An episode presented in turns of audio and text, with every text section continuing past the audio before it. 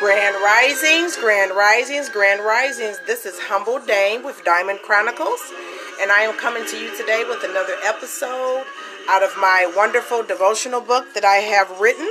The title of it is Adoration in the Wild. It's a book of devotionals and a prayer journal that can be purchased on blurb.com under Diamond Chronicles.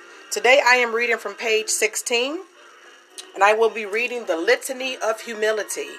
I am seeking to grow in my submissive journey, and I am seeking more submission, and I am seeking just God's will for my life and for my children and for my children's children.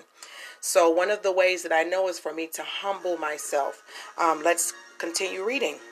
Father God, we know you are meek and humble of heart, so please hear me.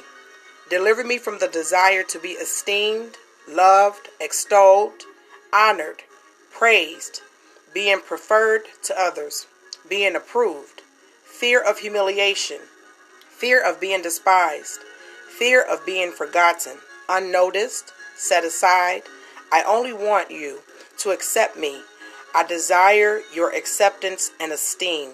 I thank you for dying for me. I thank you for cleaning me. Thank you for never leaving me, Yah. I love you in Yahshua's name. Amen.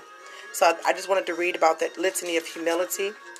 It is just so beautiful to think on things that will help us to remain humble uh, as we continue to learn. Nobody knows everything, and it's always, always important to stay teachable and to be teachable um, in life. As I'm growing in my parenthood, in my motherhood, in my womanhood, I always want to try to remain humble.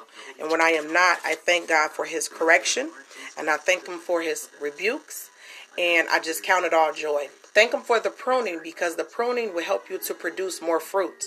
And we want more fruit of love, of joy, of peace, of long suffering, of gentleness, of goodness, of faith, of meekness, and of temperance. So I speak that over this beautiful Sunday into our spirits, into our minds, as our minds are being renewed with His beautiful living water uh, I just come to him humble today and ask him to do a great work in me. For when I am weak, he is strong.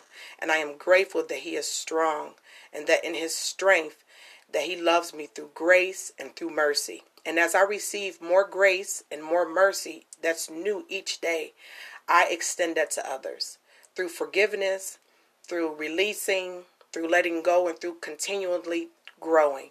You guys have a wonderful day. This was just a quick episode for us to ponder on humility today.